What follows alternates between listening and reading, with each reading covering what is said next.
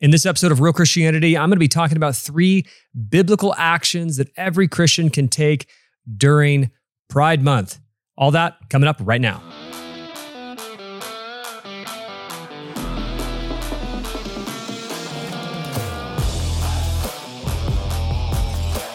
Thanks for joining me on this episode of Real Christianity. As you probably know, this is an audio and video ministry of relearn.org. Today, as I mentioned in the cold open, we're going to be talking about the three biblical actions to take during Pride Month. One thing I wanted to mention before we get started is I have the newest edition, if you're watching the video here of this episode, the newest edition of The Manliness of Christ.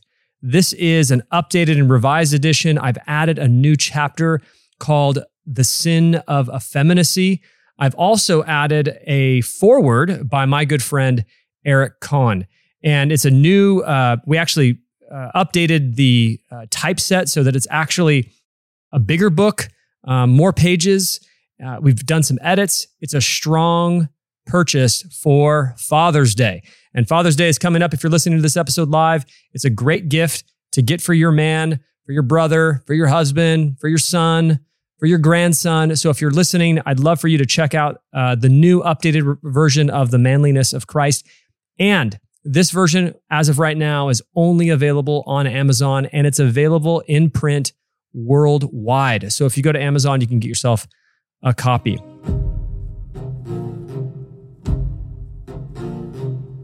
All right, so I want to talk to you about the issues of Pride Month that are facing average, ordinary Christians uh, across the globe. This isn't something that's happening only in the West. This is obviously happening uh, in Australia, parts of Europe, uh, Canada, South America. So this is a coordinated issue around the globe. So for the next 30 days, the world will be saturated what I call the rainbow Ramadan, right? Ramadan is the Islam uh, practice of a 30 day uh, prayer and fasting, but this is really the gay community's version of that. It's a 30 day celebration of debauchery. And Christians are going to be forced to shield their eyes of their children, uh, you know, shop at different stores, uh, you know, hide them from pride parades, and uh, you know, keep them away from the sodomy and the sexual deviancy that is all over the place during the month of June. Now, companies, we know, government agencies, sports teams, celebrities are all going to be bowing down to the LGBT sex god. This is what we're seeing every uh, every year. Actually, if you've seen that funny meme of the black gentleman that's hiding behind the tree, uh, there's a, a, version of that. He's wearing a rainbow suit, and it said uh, "woke companies excited for June 1st," and it was like May 31st on the top. This is what they do. They're excited to promote this sinful sodomy, uh, perversion, distortion of sexuality for 30 days. And they do so because they know that they will win more dollars from a particular group of people because Christians stay silent. So, what are Christians to do? Uh, what lessons can we learn uh, from this season? How can we think biblically about this idea of, quote, Pride Month? So, in this episode, I'm going to be rattling off just three brief points to help you stand boldly for Christ, not violate your conscience through silence, which happens far too often, and how to dispense gospel truth to the gay community. Okay, so I'm going to give you three points. Number one, number one is love condemns sin. Now, in a world of hyper normalizing homosexuality, uh, we need to be regularly reminded that homosexuality is not normal. It's common, but it's not normal. Uh, it's not acceptable. It's not respectable and it is clearly condemned by God in the scriptures. Leviticus 20:13 says, quote, "If a man lies with a male as with a woman, both of them have committed an abomination, they shall surely be put to death. Their blood is upon them." So if we say that it's not absolutely wicked, deserving of some degree of punishment, according to scripture at this time to the God's old covenant people, it was worth capital punishment of death. We need to realize that that is essentially the uh, the position of God on the matter. Uh, I, I, was reading an article or maybe it was actually just some Twitter feeds, but it was talking about how prior to 1962, the vast majority of the United States, sodomy was illegal And the vast majority. I don't know, maybe it was like 45 of the 50 states.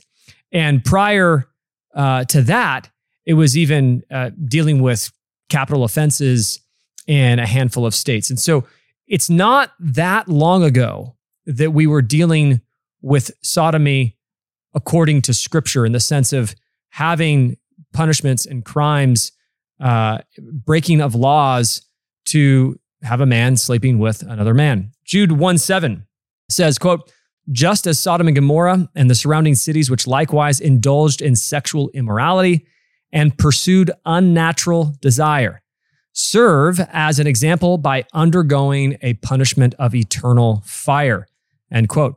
1 Corinthians 6, 9 through 11, another passage says, quote, Or do you not know that the unrighteous will not inherit the kingdom of God? Do not be deceived. Neither fornicators, nor idolaters, nor adulterers, nor effeminate, nor homosexuals, nor thieves, nor the covetous, nor drunkards, nor revilers, nor swindlers will inherit the kingdom of God. End quote. So ultimately, scripture demonstrates that it's loving to define and condemn sin. Uh, we know this, right? It, it's loving to define and condemn stealing. That's a great thing to teach to our children. Like we want to we want to define it and we want to condemn it. Uh, it's loving to define and condemn lying. It's loving and uh, to define and condemn uh, murder or adultery or pedophilia. It's loving to do these things. Uh, therefore, it's certainly loving to define and condemn homosexuality because a great way to love your neighbor is to tell them what God defines as sin. I mean, this is something that I often say around the abortion issue.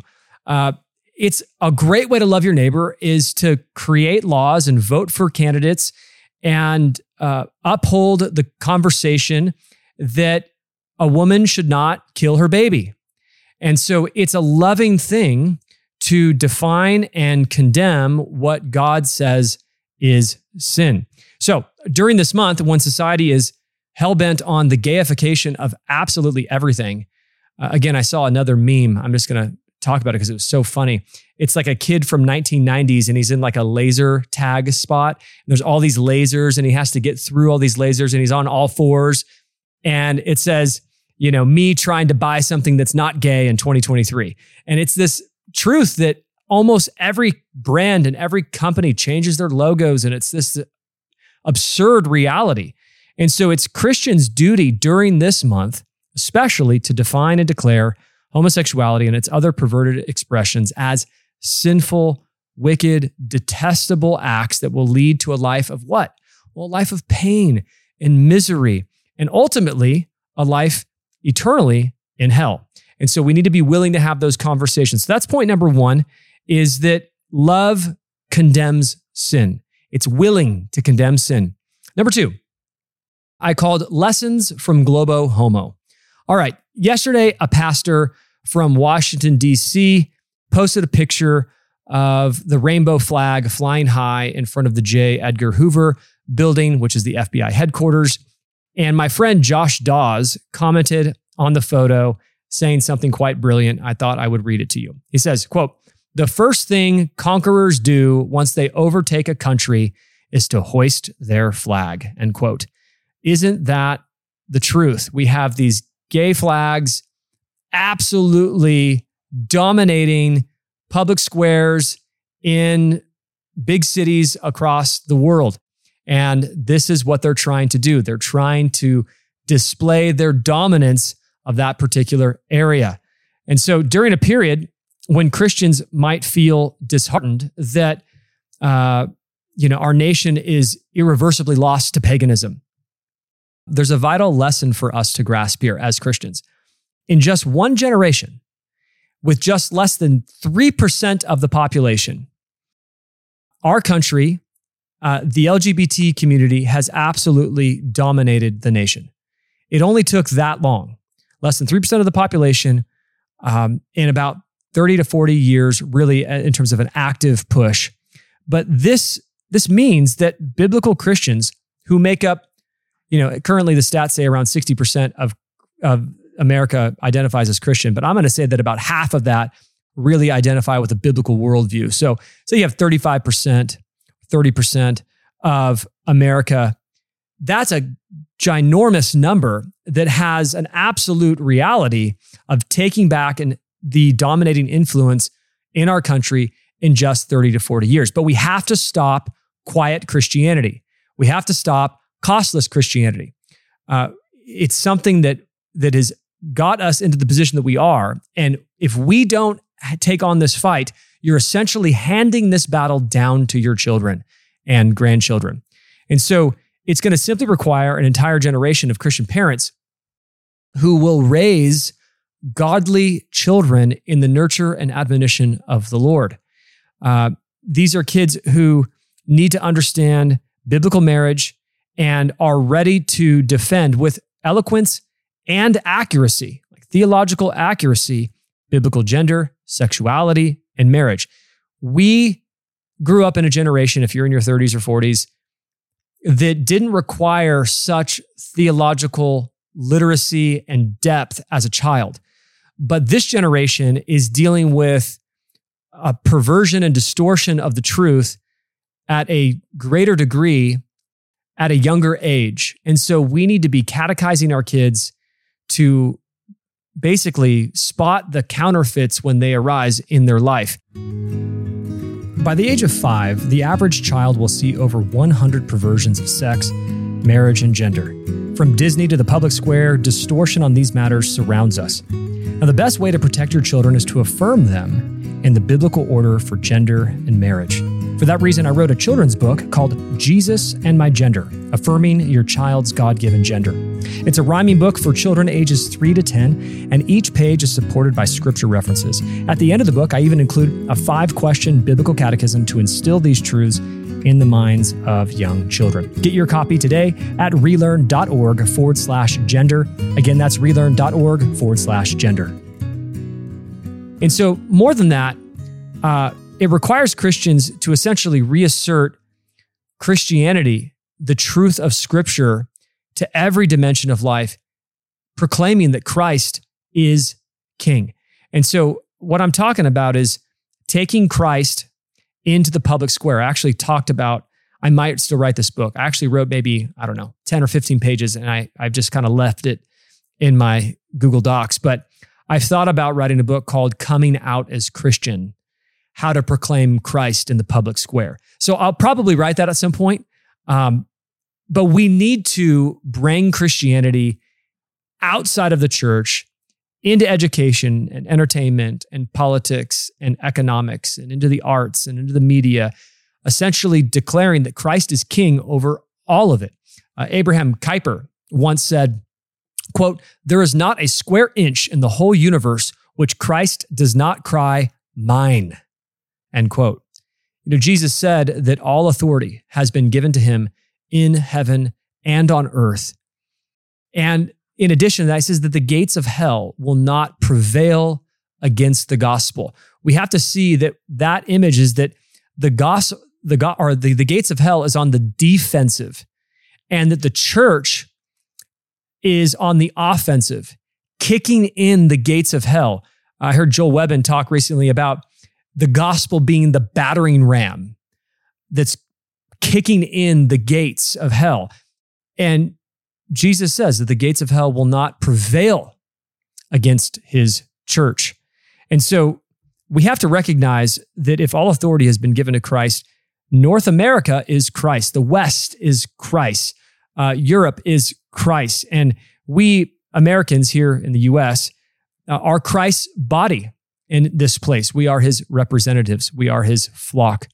Uh, and we must fight for righteousness with greater passion than the LGBT community fights for their sin. This is a key factor because so many, the reason that companies modify themselves for the LGBT community is because the LGBT community is more willing to fight for their sin than Christians are willing to fight for the truth. That is absolutely the problem. Quiet, costless Christianity is continuing to be overpowered by people who are willing to speak about lies more than we are willing to speak and defend the gospel of Jesus Christ. Number three, no law, no repentance. Okay, so we live in a time where most Christians proclaim an impotent gospel. Uh, because many believers reject the doctrines of grace, or AKA Calvinism, uh, they believe that salvation is about persuasion of a person's, quote, free will. Um, when you have that, essentially, you believe that coming to faith is about persuasion rather than the sovereignty of God over salvation through the proclamation of the gospel. And as a result, what happens? Well, people become winsome. Uh, they become persuasive. And this is how we got the pragmatic church movement, where you get a lion and smoke machines and a rock band on the stage in hopes that you might persuade people to Jesus. And when you become winsome, people tend to eliminate the bad news, which makes the good news so good. And what they do is they refrain from telling people about God's law. They refrain from telling people about God's law. And more than that, they refrain from telling people about their inability to keep that law, their guilty standing before that law, and the eternal consequences of breaking that law. This is probably the most absent piece of the modern gospel today.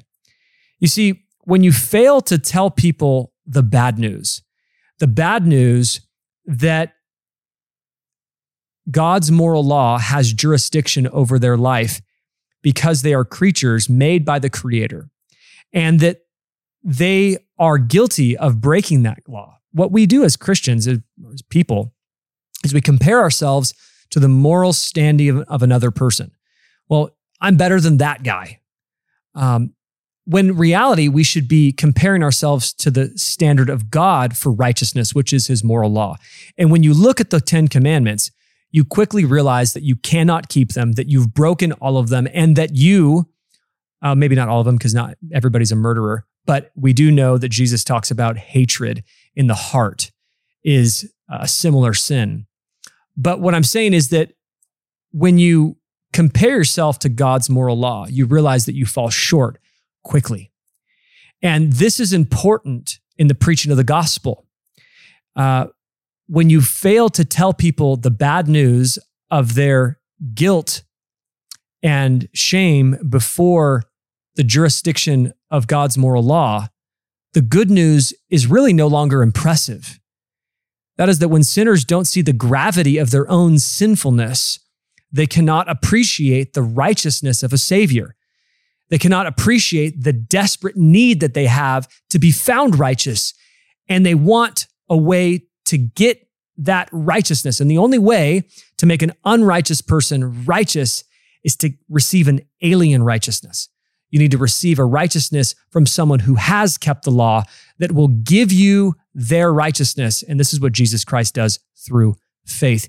He pays for your sin as your substitute, dying on your behalf, and then gives you his righteous record of perfectly keeping the law through faith. The terror of the law is what drives people to grace. This is what the Bible teaches. You always see the apostles preaching the law, making sure that nobody believes that they can earn salvation through obedience or morality or righteous works because once you've broken the law once, you are guilty of it all. Uh, James, man, I, th- I can't think of the verse, but James 2.10, I think is what it is. Uh, he who has broken the law at one point is guilty of all of it. And so even if you never broke the law one time in your entire life, and then at age 74, you broke the law, that one break of the law will make you unrighteous for eternity you need an alien righteousness. Now, I believe that we have original sin, the sin that's imputed to us from birth. We don't, uh, we're not sinners because we sin. We sin because we're born sinners. And so there's a lot there, but the law must be preached. This is the normative gospel presentation of the apostles in the scriptures. They would afflict a person with the truth of the law to bring them to their knees in sorrow, shame, and guilt. And then they would present Jesus Christ in whom they can find forgiveness, redemption, and imputation of righteousness. And this is how we must communicate to the LGBT community. We have to lovingly tell them of God's law around righteousness on gender and sexuality and marriage. We can't withhold the very thing that produces guilt that leads to repentance. Again, no law, no repentance. And this is what's absent in most of the preaching of the gospel in the modern day. And so remember, it's not about persuasion, it's about proclamation. And when it's God who changes the heart, all you have to worry about is being faithful to talk about the law. And I often tell people, I say, hey, you're a creature, you were made, and you have a maker, and that maker has a law and has a, a right to demand how you ought to live. And he's revealed that in the Ten Commandments, and you've broken that law, and you need to be found righteous. That's your great need in humanity is to be found righteous. And you need to be forgiven and so everybody, I feel like uh, my experience with people is that everybody has an understanding that they need, they have something to be forgiven for. They just don't know who they need to be forgiven by. And so there's this conscience that people have that they are struggling with guilt and shame, but they don't know where to put that. And the only way to really remove that guilt and shame is to come to the cross. And so, yes, we need to be passionate and sincere but we must not rely on our ability to convince a person to come to Christ.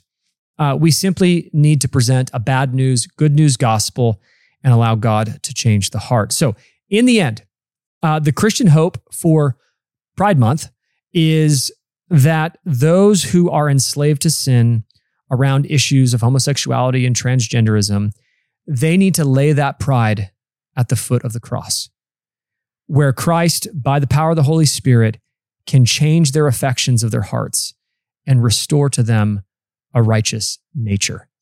Grace restores nature. God doesn't just change what we do, He actually changes what we want to do. And so we need to be willing to walk in those steps. So again, the steps are love condemns sin, sin, be willing to condemn sin. Uh, number two, we lessons from Globo Homo, we can easily pull back the clock and bring back the dominating influence over the world and push back this darkness into the corner where they used to be. Now, what I mean by that is this what people want to do is that these sins that were hidden in the shadows of society 100 years ago, 200 years ago, what they want to do is they want to be able to sin in the comfort of the noonday sun, where everybody can see without shame or guilt, without any condemnation. That's what they want. They want porn in front of your children. They want sodomy and transgenderism and perversion out in front with no condemnation to convince your children and your family that it's normal. No, we need to push that back into its dark hole and tell people that no, Christianity, Christ owns this territory. This world is Christ's, and all authority was given to him, and you must submit and receive Christ as Lord. And number three was no law, no repentance. Be sure to incorporate the use of the law, calling people to repentance and showing them their need for righteousness. So hope that uh, that episode was helpful for you guys, giving you practical steps for this month during quote Pride Month and how you as a Christian can really engage on this issue. Now, if you're a regular listener, I would love it if you would leave a podcast review on your app. You can tap the stars or you can actually write something. I think we're coming up around 6,000 reviews, and those reviews really do help the exposure of this show. People see uh, you know, people will search something in their podcast app and we will come up because of those reviews. So I would really appreciate that. On that note, I hope this episode again was edifying for your walk with Christ. My name is Dale Partridge. This is Real Christianity, and I'll see you next time. If you enjoyed this episode, don't forget to subscribe. Also, would you consider leaving a review? You don't need to write anything, just tap the stars in your podcast app. But if you would write a review, we will read it. Real Christianity is available on Apple Podcasts, Spotify, YouTube, Google Play, and of course, at relearn.org. You can also follow along on social media. Just search for relearn.org or Dale Partridge on just about every social media platform. Lastly, if you feel led to support our ministry financially as we fight to bring the church back to the Bible, you can always do that at relearn.org forward slash donate.